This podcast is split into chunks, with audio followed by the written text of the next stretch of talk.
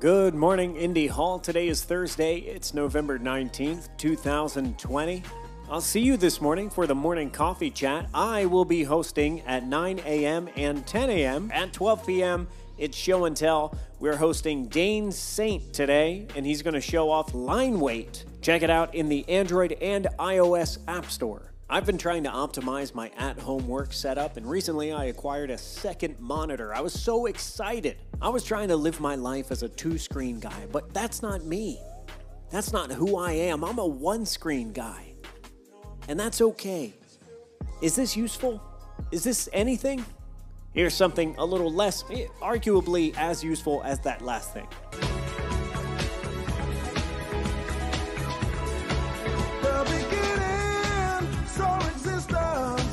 Take care of yourself, take care of each other, and take care of your communities. I'll see you online.